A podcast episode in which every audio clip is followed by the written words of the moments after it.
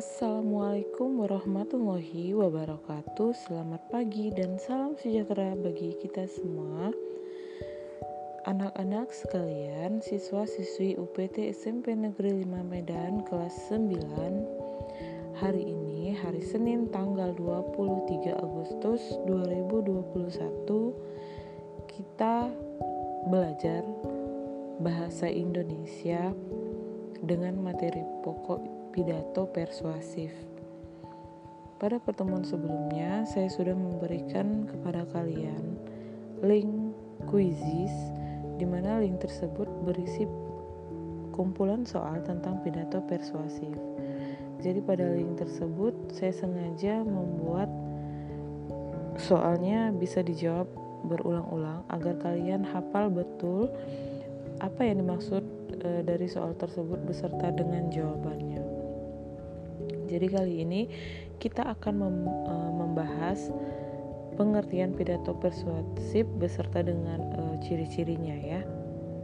Jadi ada uh, beberapa jenis pidato yang kita ketahui. Jadi salah satunya itu pidato persuasif, di mana pidato persuasif itu sendiri uh, pengertiannya adalah Pidato yang bertujuan untuk memengaruhi, mengajak, atau membujuk pendengar agar mengikuti keinginan pembicara secara sukarela. Jadi pidato ini biasanya kita temukan uh, di saat-saat ada kampanye pemilihan kepala daerah ya dan lain-lain. Uh, bisa jadi pada saat uh, seseorang mengiklankan satu produk barang atau jasanya juga bisa ya. Reaksi yang diharapkan adalah membangkitkan emosi agar pendengar menyetujui atau meyakini dan mungkin membangkitkan timbulnya tindakan tertentu dari pendengarnya. Wah, jadi pidatonya itu harus membara-bara ya, karena di sini yang ingin dibangkitkan adalah emosi Contohnya adalah pidato kampanye seperti yang saya katakan tadi, kampanye partai politik, kampanye pilpres, kampanye pemilihan OSIS, pidato keagamaan dan lain sebagainya. Jadi uh, struktur teks pidato persuasif ini sama seperti pidato jenis lainnya, yakni ada pembukaan, ada isi pidato dan yang terakhir ada penutup pidato. Pembukaan teks e, pidato terdiri dari tiga bagian, yaitu salam pembuka, ucapan penghormatan, dan juga ucapan syukur. Hampir sama dengan pidato ceramah ya, dan pidato yang lainnya lagi misalnya. Isi pidatonya adalah bagian yang penting karena dalam isi ini mengandung inti dari suatu yang akan disampaikan dan dibicarakan.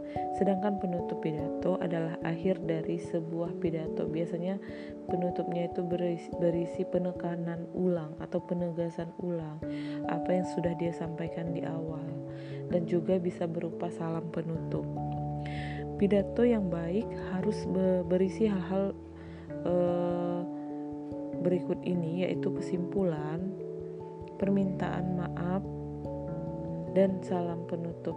Di situ eh, penutup yang dari pidato yang baik tadi maksudnya.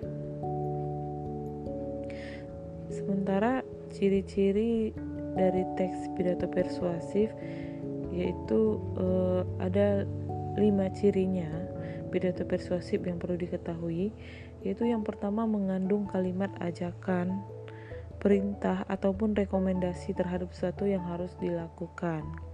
Yang kedua ada memiliki sifat mendorong atau mengajak seseorang untuk melakukan sesuatu. Yang ketiga, kalimat yang digunakan dalam pidato biasanya bersifat membangun. Yang keempat, menyertakan masalah yang akan dibahas. Dan yang kelima, ingin membangkitkan emosi dari pendengar dengan tujuan agar pendengar menyetujui dan meyakini apa yang disampaikan. Sampai di sini penjelasan kita pada hari ini, pembelajarannya.